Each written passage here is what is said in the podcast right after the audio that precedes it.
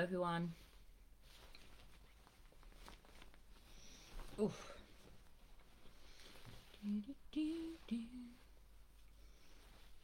Hello everyone, I hope you're all okay. Um, so this evening we are going to be doing a Q&A. Um, it is Q&A week in between our podcast weeks. Um, so I have two, one, two, three, four questions that I'm going to cover this evening. Um, one one of them isn't quite a question, more of a statement. Um, well, two statements, two questions, but things I think would be really beneficial to cover, um, and things that come up a lot across the board with you guys. So, hope you all had a good week so far. I know it's only Tuesday. Hope it's going well for you. Weather is lovely, so I hope you're all feeling good. Hope you're all taking the opportunity to get outside, get some sun on your skin, get some fresh air, and all that good stuff. Um, but yeah, I'm gonna dive right in. So first um, thing that I want to talk about this week um, is framed in regard to the bank holiday, but I'm going to talk about it in relation to general social occasions and general um, general weekends and things like that. So, first thing that I wanted to discuss this week is the statement I feel like I've undone everything over the bank holiday. Okay, so obviously we have moved on a little bit from the bank holiday. Obviously, this is bi weekly, so this was closer to the last um, Q&A that we did. Um, but generally over the weekend, so the mindset and feeling of feeling like you've undone your hard work uh, uh, over your weekend on your Saturday night or or whatnot. Now this isn't uncommon, right? So a lot of the time when we set ourselves a goal, it can be, I guess, an expectation or maybe it's a narrative that society gives us that having a good social life, enjoying your social occasions, going out, doing all the things that you love and getting results, whether that is hypertrophy results, whether it's fat loss results, whether it's building a healthier lifestyle, um, that they these two things are mutually exclusive. That being able to get results from whatever your health and fitness goal is, and also do the things you enjoy and have fun are two mutually exclusive things, and they're not mutually exclusive, right? They can coexist together. Um, the you don't have to choose one or the other. And i think that's the first narrative to break down is that they can coexist. And i think it's supporting that narrative when we think right okay i am going to do this same monday to friday and then you almost step into a different version of yourself when you are with certain people or in certain situations. And that kind of feeds into that narrative of um the fact that you can't have one or the other. So once you've had one drink, or once you've had two drinks, or once you've gone out for a meal, or once you've maybe thought, right, I'm going to be prioritizing um, enjoying myself a little bit more, and I accept that my, that's maybe putting the brakes on, you know, progress this week, and actually framing it in that way rather than, um, oh, I've entered the fuck it mindset now. Oh, you know, well, I've, I've had a few, so I may as well have more, and then the subsequent decisions that come as a result of that, rather than being able to slow your pro thought processes down, are ultimately what leads us to be swinging between that pendulum of I'm either dieting or I am not, and it's two separate things. And that is actually the more times that we buy into that narrative and we don't recognize that narrative, the more times that we are coming further and further away from being able to build that lifestyle where actually life is just a series of decision after decision and you're either getting if you think about these two narratives running parallel you're either making a decision and coming closer to your goal or you're making a decision and moving further away. And actually realistically progress doesn't look like that. The con- the one line towards your goal it looks like you know making the majority of decisions close to your goal and then sort of doing this and coming back on a few decisions because there will be times when you will prioritize other things right? And remember that health is multifaceted. Health is social health health is connection and it's also being able to pull yourself up on these things that um you know well it was bank holiday so i had a drink and actually being able to slow your thought processes down and think well, why did i do that and why do i attach these things together? Or um i wanted to enjoy my bank holiday so i you know decided to just not track for four days and just not pay attention to what i was consuming for example um and that actually there will be occasions where we will say, yeah, okay, I'm going to prioritize X, Y, Z, and put and put the foot on, you know, put the um, progress on pause, for example. But actually being able to ask yourself, does my enjoyment of a situation, a social occasion, for example, um, rely on me drinking alcohol or over consuming food? Because actually, you probably find that the actual enjoyment of the situation doesn't lie in the alcohol or the overconsumption, and it actually lies in the social connection, which can coexist without the things that actually get in the way of you achieving your goals.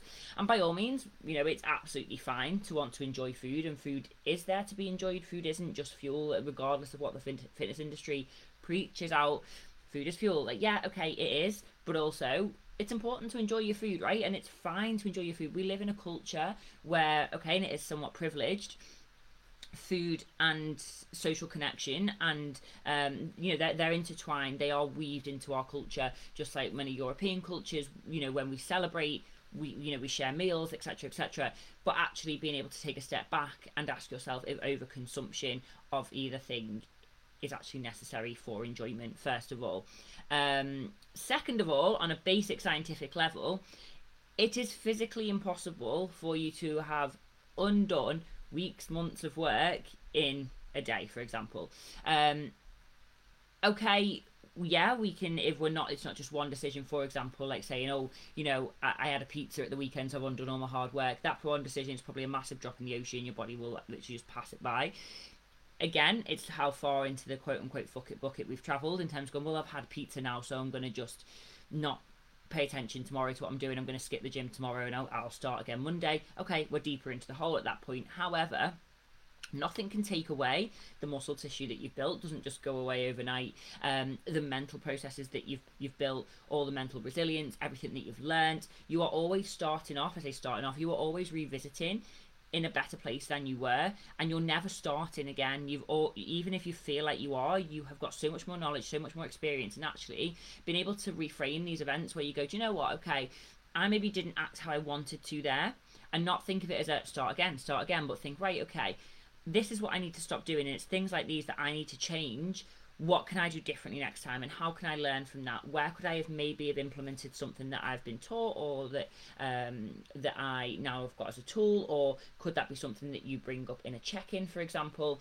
um, as to something that you're struggling to navigate so that we can implement these things and talk these things through as to how you can actually reframe that as a learning experience rather than just writing it off altogether. Okay, so two points of view for you there, and I hope that is helpful. But it's these things that allow us to see life as kind of a merge of choices.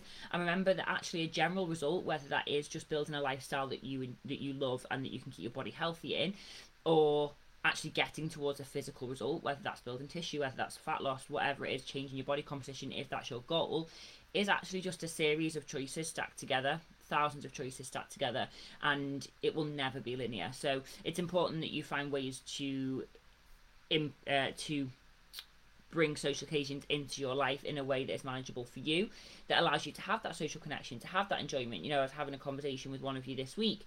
Some clients, you know, on the team are sober, for example, and there's some clients that say, you know, what, you know, I really enjoy going out and having a cold beer, or um, you know, for me, I'm not completely sober, but I don't drink.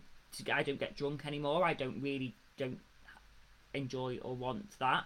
Um, but now and again, I do, do enjoy a cold glass of wine and being able to say, do you know what? Sometimes, you know, complete all or nothing is not the right path for you, and being able to say, okay, this is actually what I enjoy and this is what I want to keep in, and this is how I'm going to create that into my life in a way that is healthy for me, socially healthy for me, physically, and allows me to move forward.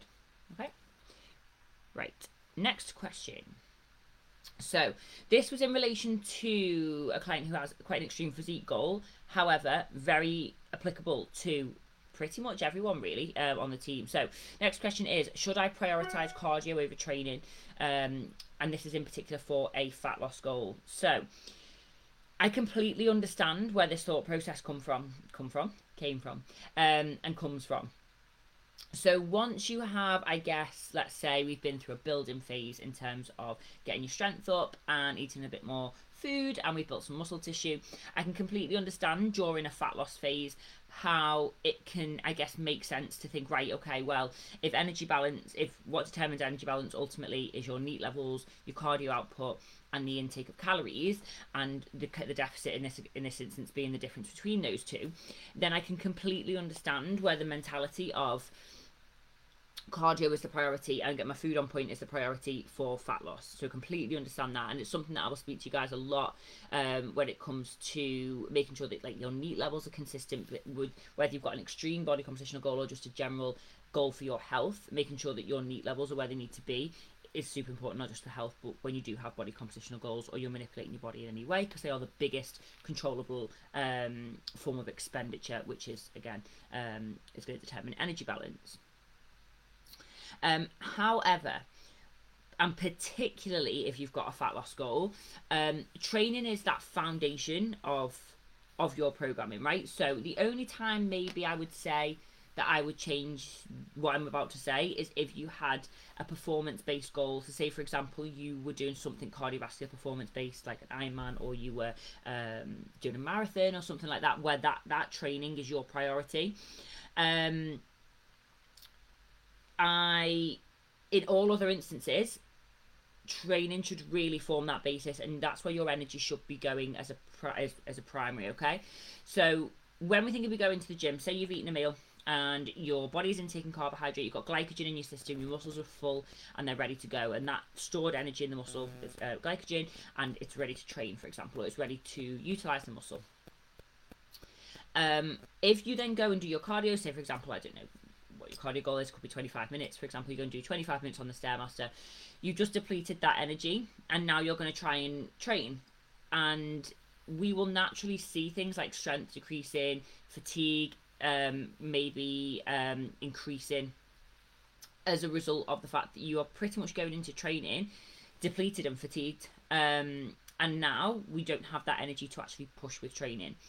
So when we are, and particularly with this is particularly with a fat loss goal, when you are in a deficit, we are wanting to retain as much muscle tissue as possible um, for general health, um, obviously you spent all this time building it, it would be silly to then burn it off, right? And for those of you, so say that the example in this case was someone who wanted to get on stage, and when we think about that final look for something like that, then we want to make sure there's enough muscle tissue there. One of the ways that we do this, particularly when you're in a deficit, which is obviously it's harder anyway because you haven't got energy available to necessarily build much muscle tissue so the way that we make sure that we're retaining it is eating enough protein. Obviously, you're building blocks of muscle, and also making sure that the muscle is stimulated as much as we can do. Um, and naturally, as you're dieting, you may find that strength may begin to drop off a little bit, or you mightn't get as many PBs as you did, and you fatigue a little bit more, a little bit easier. Um, the way that we make sure, particularly with an extreme fat loss goal, that we are preserving as much muscle tissue as possible during the process of dieting is to make sure that we are prioritizing your resistance training, we are stimulating the muscle as much as possible in the gym. And if we therefore then put something else as a priority above that, go into the session depleted, then we are less likely to be able to preserve that muscle tissue. So, as a general rule, if you are someone who has cardio in your programming, whether you've got a more extreme physique goal or um, a, even a general health goal or a general physique goal, um, to make sure that the muscle tissue is getting stimulated and we are giving it the best chance to build muscle tissue, we should really be prioritizing resistance training first, and then you've got your NEAT levels and you've got your cardio there to just basically increase your expenditure across the day. Realistically, as well, you are more likely to be going in full of beans, go and smash your session, and then be able to almost plod through your through your cardio to get the output done. And you don't have to be as mentally switched on. Remember that resistance training is immersive and that's one of the reasons that it's so good for mental health because it's immersive. You have to concentrate when you're lifting for safety and also to make sure that you've got that mind muscle connection that you're feeling it in the tissue. And that's why often a lot of people find that resistance training really helps them from a mental health perspective because they have to switch off from other things and focus on what they're doing. It's completely immersive.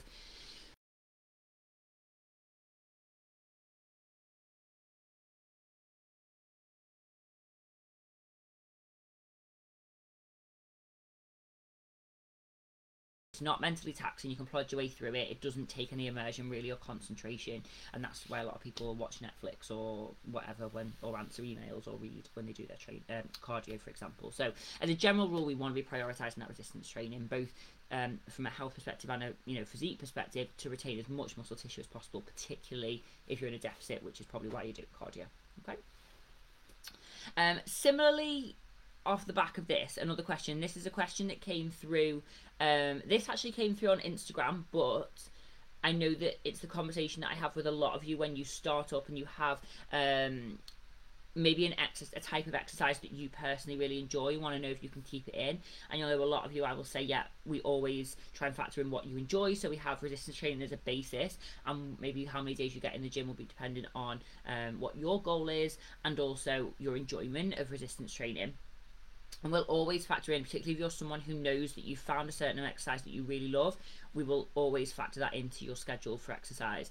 Um, so this question was, I really like running, but does that mean I won't be able to build muscle at the same time as running?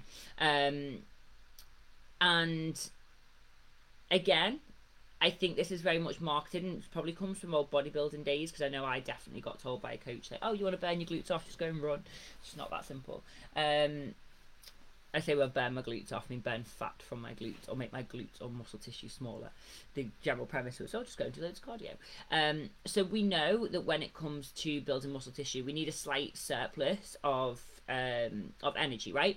Now, obviously, there's always caveats to that. That if you're still in the kind of newbie gains phase, if you're still in the phase where you're really kind of learning to train, learn to stimulate the muscle properly, etc., we can definitely build muscle tissue, and we can build muscle tissue in a deficit, right? But it's very slow comparatively really the most optimal state for building muscle tissue is to have a little bit of energy available in a surplus and that energy that's extra from the food that isn't being burnt off will then build muscle tissue.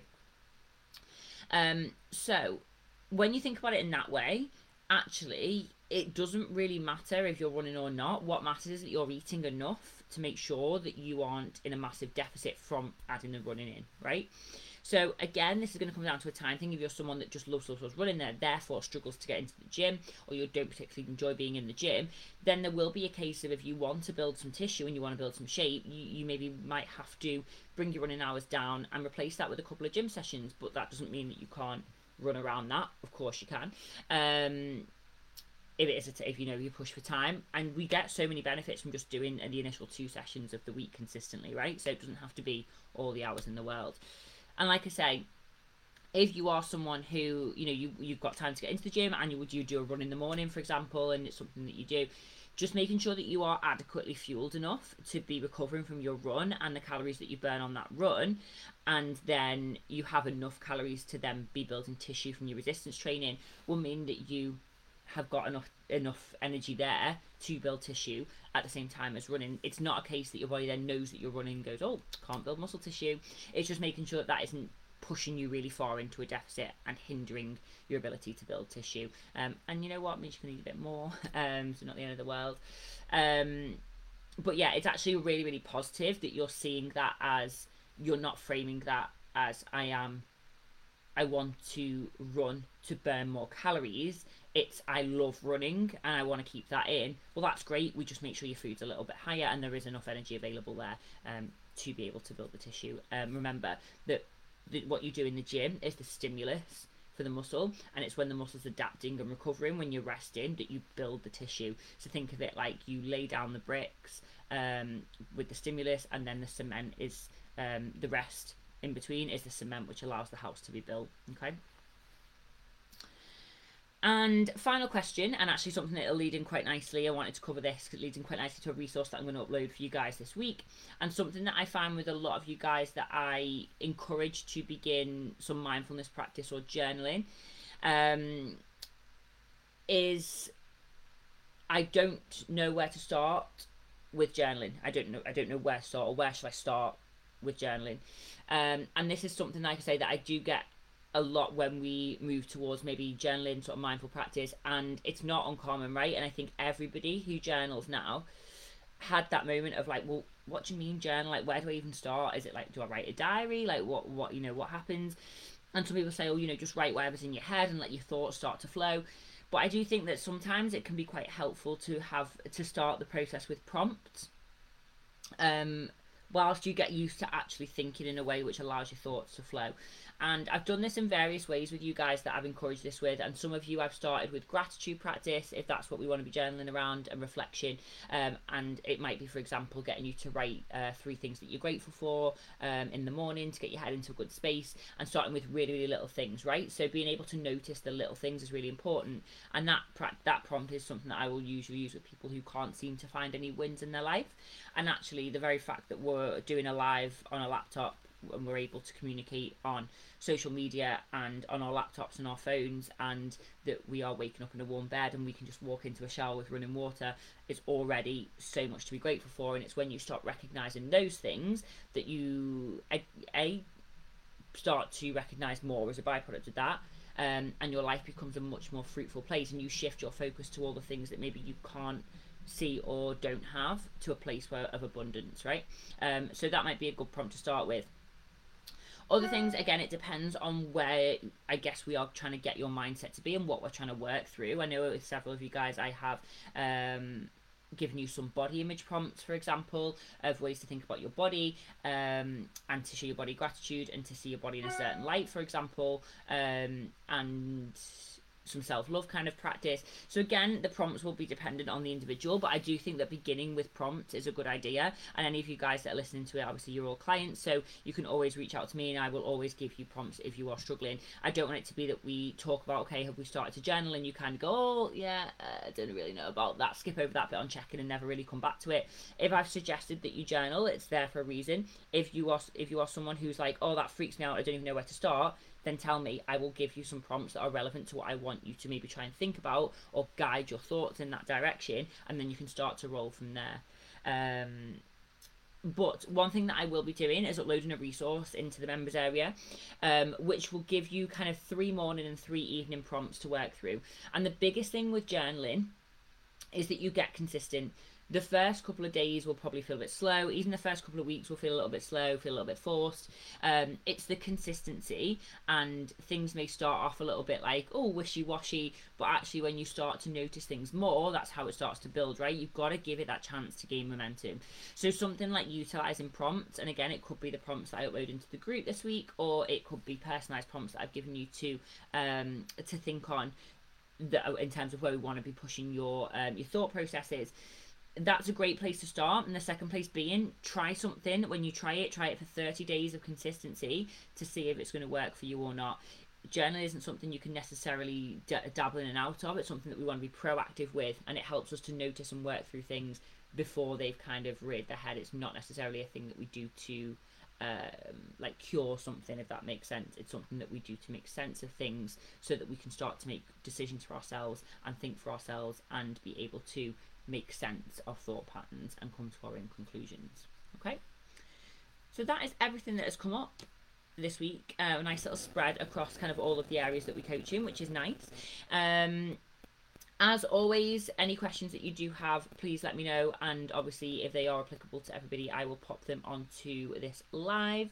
Um, if you do have any questions on anything that we've spoken about this week, guys, you can either pop it onto this post if you don't mind the others seeing it, or you can just um, message me, or when we're chatting in private, you can pull this up and I can kind of elaborate on anything. Um, or give you kind of like you say any prompts if you are struggling with things like journaling. If we've spoken about it in the past i will be more than happy to give you some prompts to start. Um, but look out for the resource that is going into the members areas this week guys if you are someone that struggles with that mindfulness practice. Um, and yeah i hope you all have a great rest of your week. I'll speak to you all at some point and yeah i will chat to you then